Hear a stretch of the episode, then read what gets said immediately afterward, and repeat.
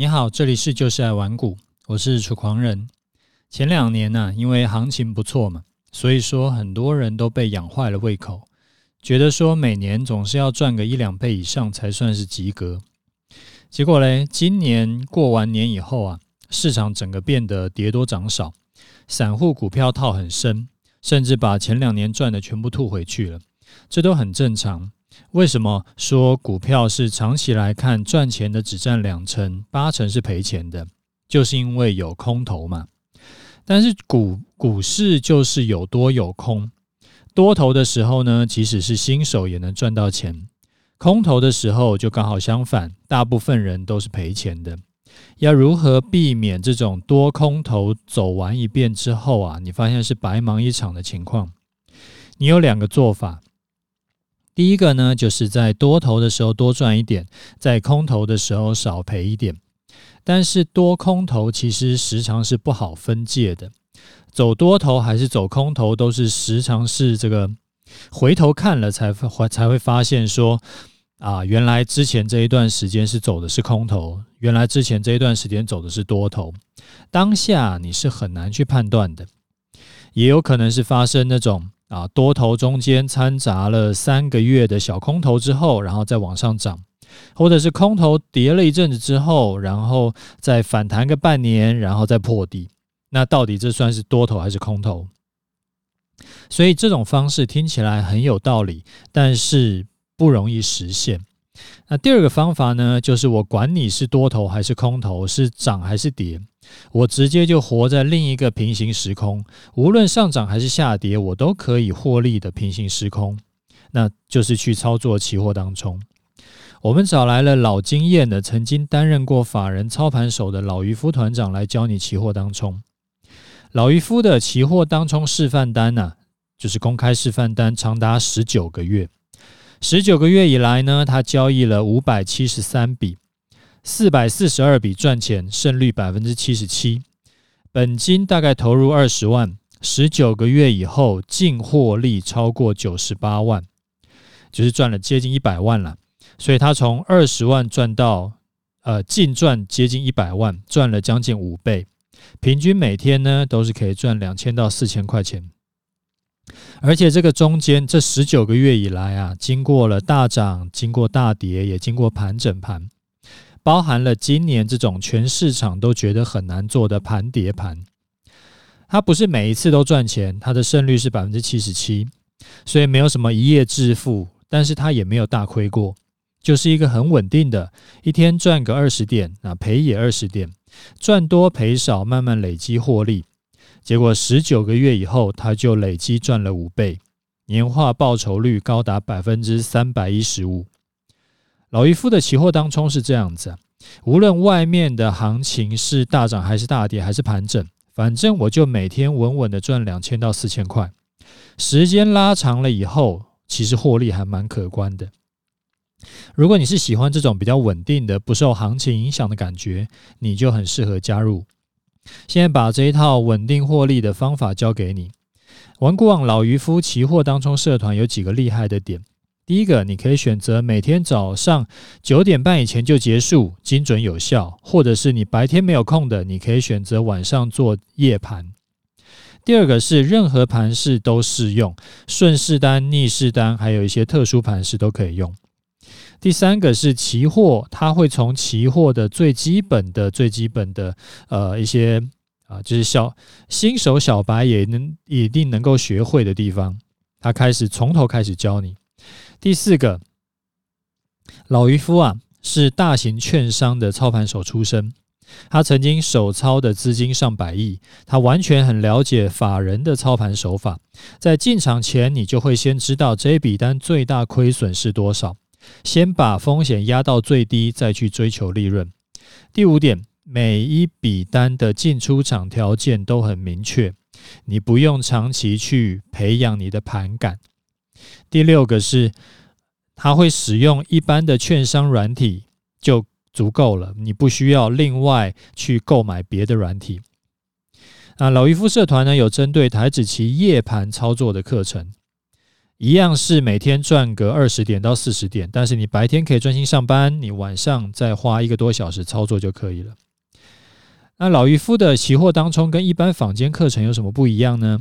第一个，老渔夫有长达十九个月的真实示范单，所以他的实力是经过长期检验的。第二个是他既有白天盘以外，他还有夜盘的操作课程。第三个。每天限制最多进场两次，你不需要杀进杀出，把自己搞得很忙。然后，但是手续费都被都都把你的获利吃掉了。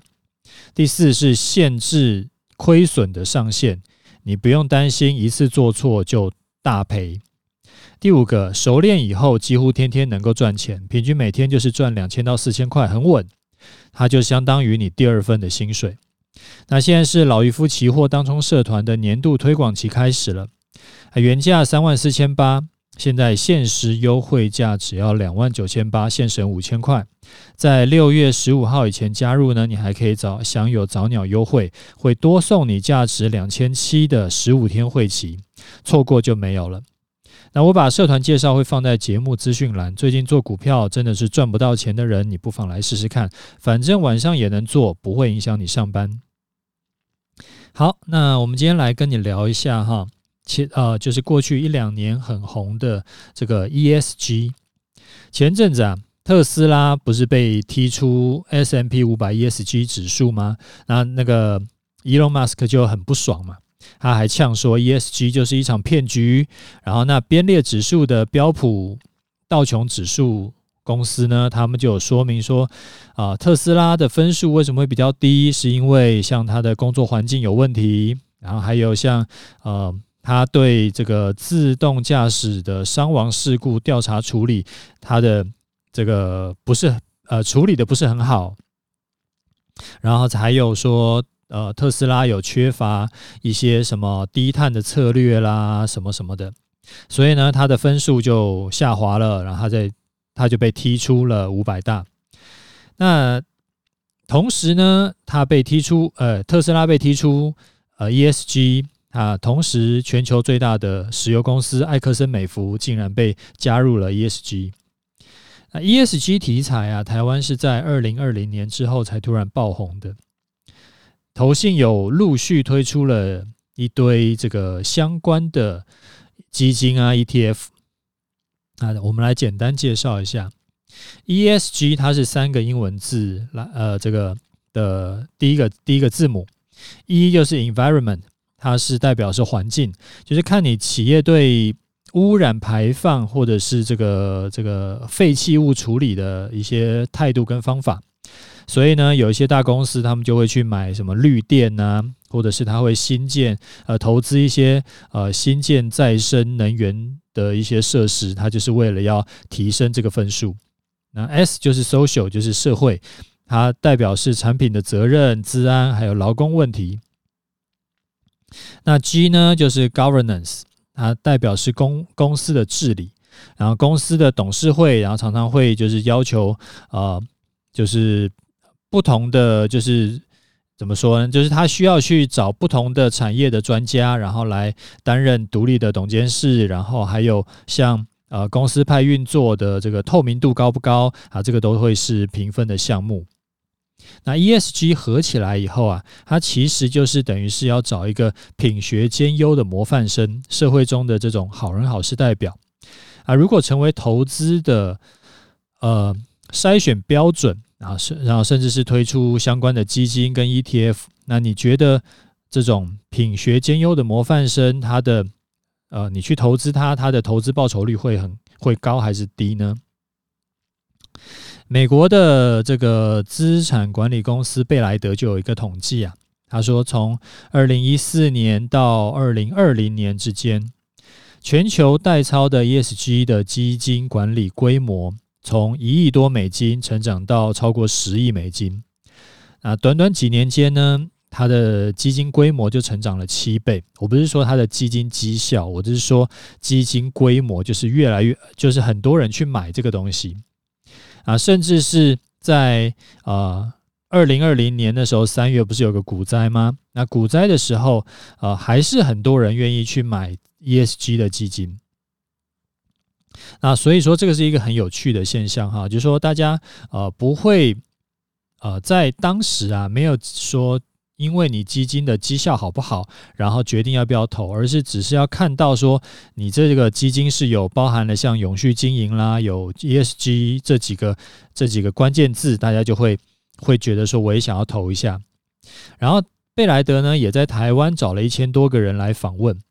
啊，结果访问的结果是，高达九成的台湾人会希望自己的投资会带来社会的正面影响力，然后有接近八成的人呢愿意转换为这个永续投资，有六成的人对 ESG 投资有极高的兴趣，所以说看起来就是无论是呃美国还是台湾，都是对这个 ESG 相关的。这种投资是非常感兴趣的，但是投资股票啊，理论上我们就是要找那种啊获利是长期稳定成长的公司嘛。但是你看哦，访问的题目跟访被访问的人，他们要求的是说，公司不只要赚钱，他还要能够把污染降低，他还要能够做好公司呃这个员工跟公司的治理。但是你呃静下心来想一想。其实啊，你要搞 ESG 是会增加很多额外的成本的。好比说，原本你就呃正常的排放，那现在呢需要特别处理以后你才能排放。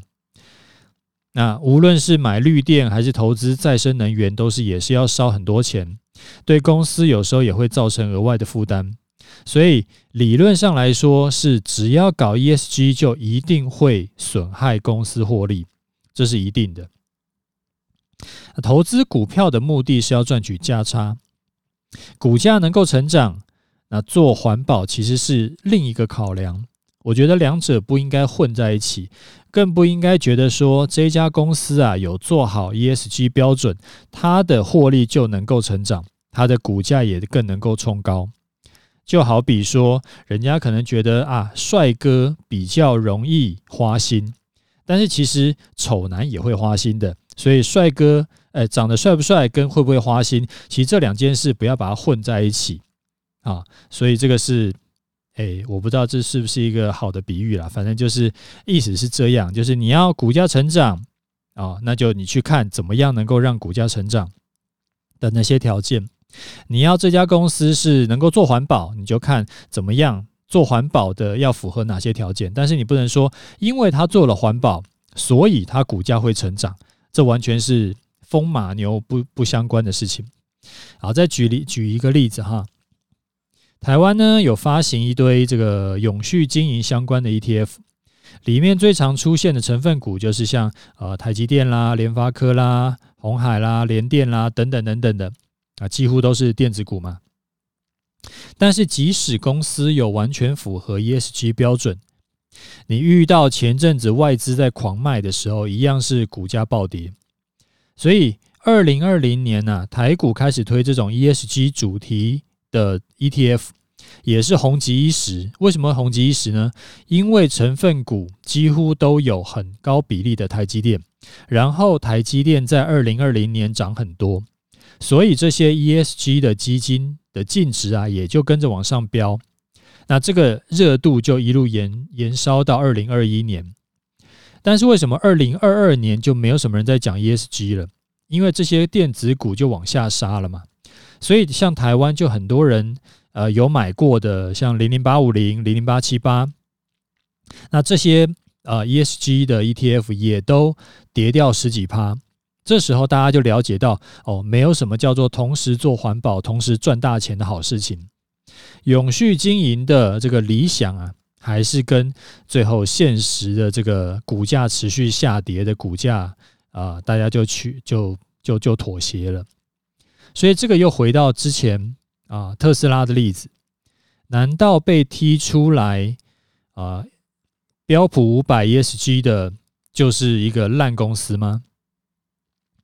然后再跟你说一个有趣的事情，我觉得，诶，就是我们刚刚有讲嘛，标普一五百 ESG，它不是只有把呃电动车的做电动车的特斯拉提出去，他还把全球最大的石油公司埃克森美孚加进去。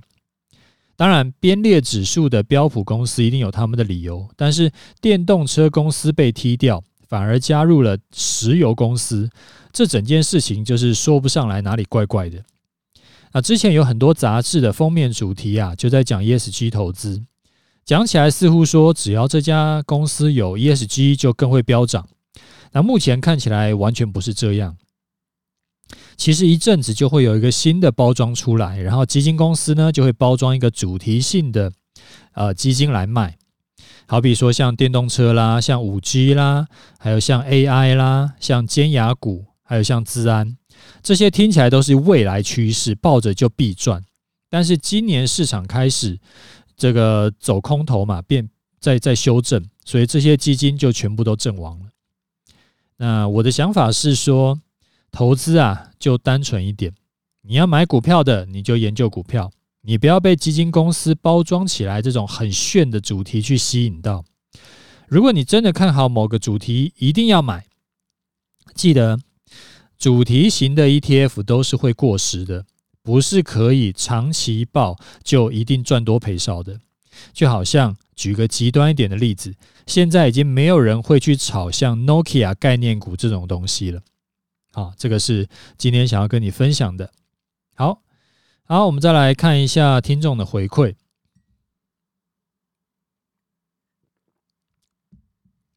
哦，这位听众的问题非常猛哦，他写了一两千个字的超长问题。我把问题有稍微呃缩减一些啦，然后再跟大家讲。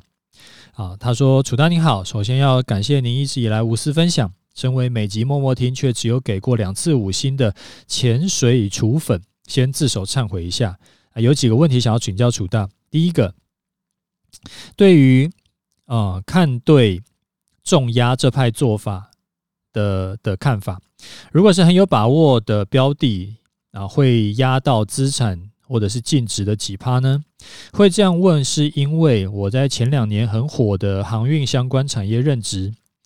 疫情爆发以后，这个产业有大呃获利大爆发嘛，然后那个时候就几乎身家满仓融资干进去航运股，然后后来很幸运的资产翻了翻了很多倍，那结果在二零二零年底有加入东尼团长的社团，学到风险控管的观念，事后回头看自己当初的操作其实是非常危险的。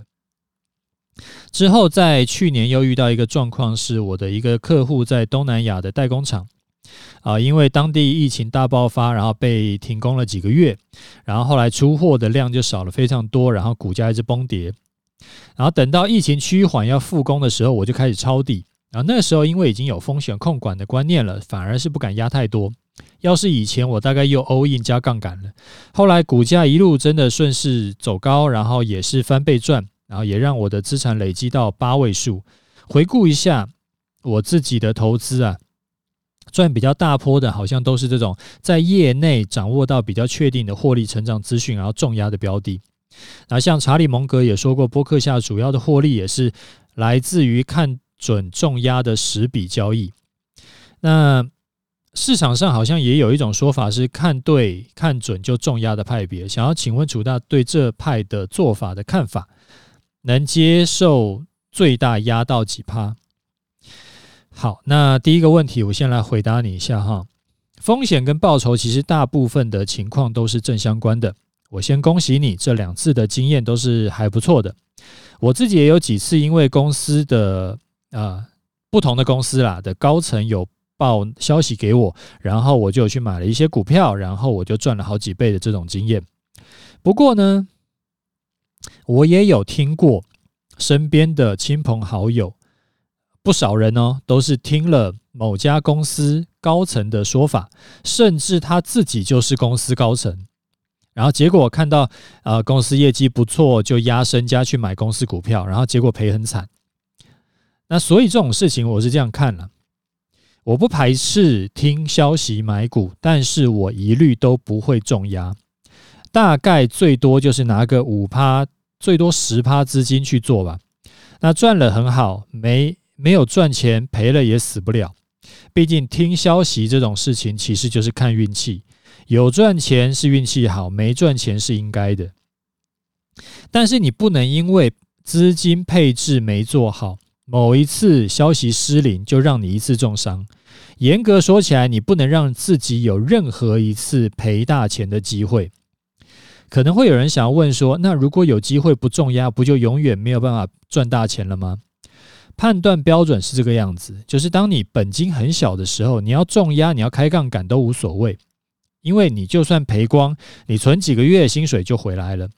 但是当你的本金呢、扩大到你一年能够存的薪水的五倍、十倍，你就务必要降低杠杆，你就不要再重压了，因为因为你。这个后面要要要重新把它存回来，你可能要五年十年。所以东尼团长教的风险控管的观念是非常正确的。你要每次都重压，当然也不是不行，没有人可以阻止你。但是你可能就会发生像我在二零二集那一集说的杰西·里佛摩的情况：顺利的时候暴赚，但是不顺利就破产。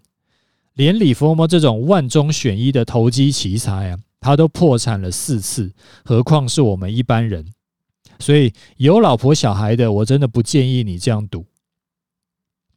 好，他第二个问题是关于同财看法。一直以来呢，他做财务方面都比较低调，工作赚多少钱，除了老婆以外，不会跟任何人分享。投资也是自己做自己的，不太会跟同事、跟朋友聊。然后原因是因为之前有听到股癌说，你跟朋友朋友分享他赚钱，会觉得说是自己的决策，不一定会感谢你，那也不会分你。如果你害他赔钱，他搞不好还会害你。那这种只有坏处没有好处，所以他不太会跟别人分享或聊投资这块。身边很好的朋友，最多也只知道我有在投资，做怎么样也搞不清楚。而且也担心身边朋友若知知道自己变得有钱，对自己的看法或单纯的友谊关系会改变。直到其有一次呢，其中一个跟我蛮要好的朋友在聊天的时候啊，才知道身边的朋友看我过得还不错，有些竟然会以为我是靠我老婆。诶，他老婆说家境还不错，然后所以这时候才惊觉到我平常低调，竟然换来的是这样的误会。想要请问楚大会如何处理呢？有没有比较？中庸的做法不会，哎，不要影响到朋友的看法，然后但是也不想被误会。好，这个东西其实就是呃基本归因谬误了，就是反正呃有错呢，就是运气不好，但是呃那个我我做对了呢，就是我能力强。啊，这个观念其实你刚刚讲股癌讲的这个东西，其实我在一百八十四集有提到过哈，就是你顾好自己的投资，然后你不要给别人投资建议，不然十之八九你会惹一身腥。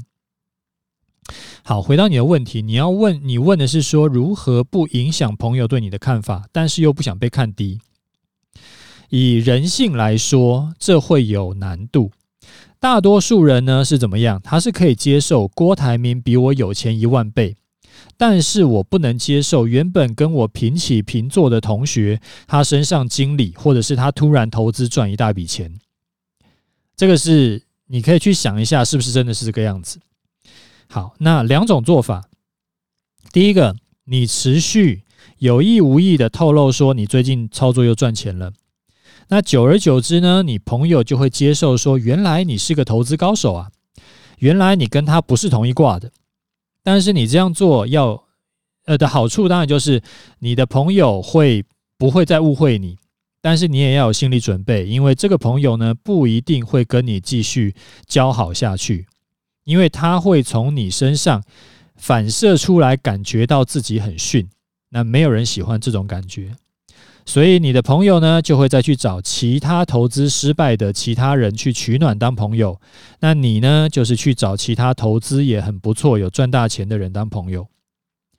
好，第二个，如果你觉得这个朋友很重要，那你就只好继续低调，而且要更低调。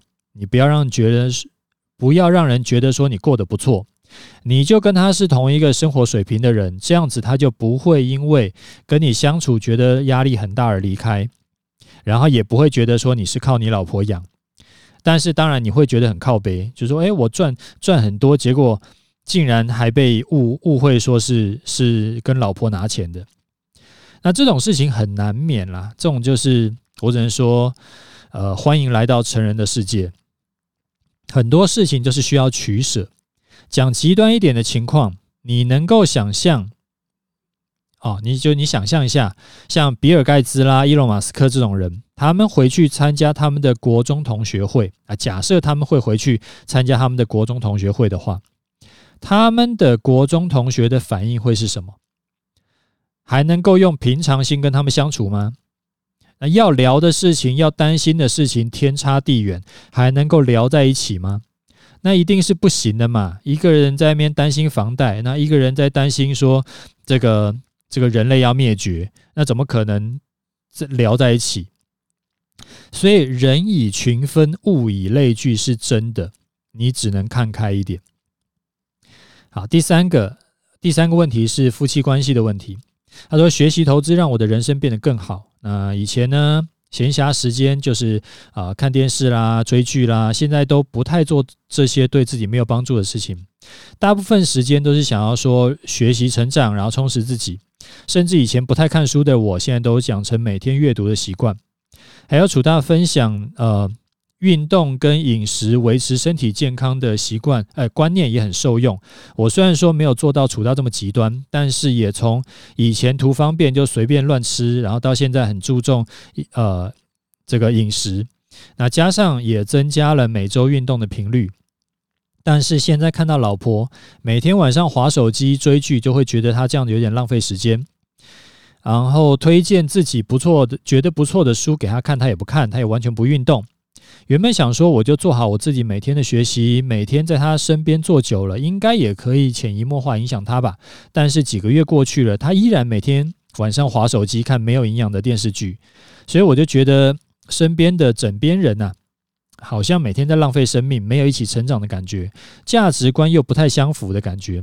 也担心日后带给小孩负面的榜样，有点无力。如果只是男女朋友，还可能可以停损，但是考量到还有小孩，不太可能就这样停损这段关系。不知道楚大有什么建议给我参考？呃，你这个啊，你这个问题是，你这个不是个问题，你这个是个难题，就是怎么做都不对，怎么做都不对，然后没有标准答案的，因为你是想要改变你太太。而人是很难改变的，应该说，你要改变你太太的事情是反人性的。要学习，要思考，要控制饮食，要运动，这些事情都很耗能。所有耗能的事情都是反人类演化的，所以绝大多数人会极力抗拒，你不太可能改变它。当然，你要你要是呃反过来讲，你是顺着人性去改变他的话，很多人就一次两次就就就堕落了。例如说，你培养起他这个吃披萨、吃炸鸡、呃吃这个甜甜圈的习惯，哦，这个非常好改变。原本没有这个习惯的人，一次两次他就吃习惯了。但是你现在要做的是反过来，你做这件事情在在在远古时期会让人类灭绝的。所以说，啊、人的基因里面就会反，就是很反抗这件事情，所以你很难改变它。那我会建议你从两个方向着手。第一个，从你自己看他的角度，你要去找出他的优点，好比说他帮你生儿育女，他生活中有什么可爱的地方。虽然说他看剧、滑手机，但是他没有出去找小王。他让你很安心，你在外面受到挫折，或者说你股票重亏，你回家以后，老婆会给你一个拥抱。所以说，你老婆可能已经比很多人都已经好了。好，第二个，从他的角度，你想要改变他，你要帮他找一个改变的动机，然后记得一次改变一件事情就好。这种反人性的事情是不可能一次全上的，他会崩溃。好比说，你可以怎么跟他谈呢？以饮食来说的话，你可以跟他说，你希望啊，可以跟他一起白头到老。我们希望可以这个呃，看着小朋友就健健康康的长大。然后，那要达到这个目标，两个人都一定要是有健康的身体。但是你现在很担心，以他现在的饮食习惯，他可能会提早就三高啊、慢性病等等的。所以，是不是愿意跟你一起稍微开始控制饮食？然后控制饮食呢，也不要一次到位，因为那会被剥夺感太重。你可以先从每周一天的饮健康饮食开始，例如说每周三就是要吃的健康。一阵子之后呢，再多一个每周四也吃的健康。如果也大家能够接受，那就是你老婆可以接受，那就再慢慢增加上去。那如果他不能接受，我们就先维持在每周三、每周四就是吃健康的。那不要想说我没有每天吃健康就不行。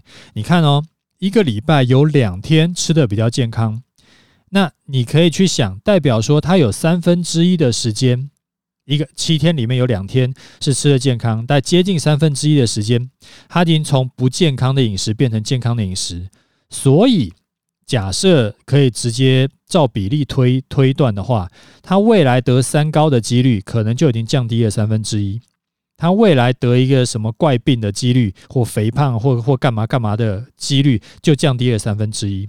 然后，那其实就是一个很好的进步了。那如果他愿意配合的话，你这你你也可以同时再多帮他做一些事情，好比说，平常都是他煮饭。那就只要是吃健康餐的日子，就是你煮饭，或者是你就叫健康餐的外卖来吃，让他有那种就是虽然我今天不能吃重油重咸，但是我也不用煮饭，就得到一个补偿的感觉。然后等到你们的饮食都能够控制好，这时候再面慢慢的进行别的改造，这个是一个长期抗战，你不能急的。如果你没有要跟他离婚，代表你们相处的时间呢，可能还有好几十年这么久，所以你花个几年时间慢慢去调整都是很合理的。你想啊，这是他几十年来养成的习惯，你想要几天几个月就改变，怎么可能？那最后呢，我必须要提醒你哈，我看到你的这些问题呀，我看出来一些我觉得很危险的心态。呃，心理学家有做过这个调查，夫妻离婚的最大原因不是什么家暴或者吵架或者价值观不同，而是有一方会开始看不起另一方。只要有这种心态出现之后，离婚的几率就很高。所以，如果你没有要离婚，你自己需要调整一下你的心态。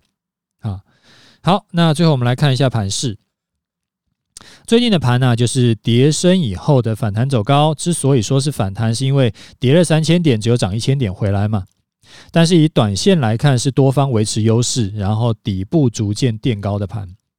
而且大盘是一回事，前几集啊，我就一直在提醒你，最近中小型股表现的比大盘更好，做个股的应该有发挥的机会。那有人问我说，五月六号到五月二十七号是不是一个 W 底？严格说起来，这个 W 不太 W，因为右边的角没有打下去，这比较像是一个底部垫高的走势。不过五月十八号的收盘一一六三零零，它的确是可以当做一个参考价，没有跌破以前都可以偏多操作。还有人问我啊，五月六号到五月二十七号是不是倒状反转？因为前后都有跳空。我自己是比较不会把这段时间当做倒状反转，因为这个时间拉得有点久，而且你不讲，我根本没有注意到前后有跳空。那这边也经验分享一下，通常我们看技术分析，你就看最经典的就好，呃，就是最典型的就好，典型的 W 底，典型的倒倒状反转，典型的头肩底，就是长得跟教科书上很像的那一种。十个人来看呢，至少有八个人都认得出来的那一种。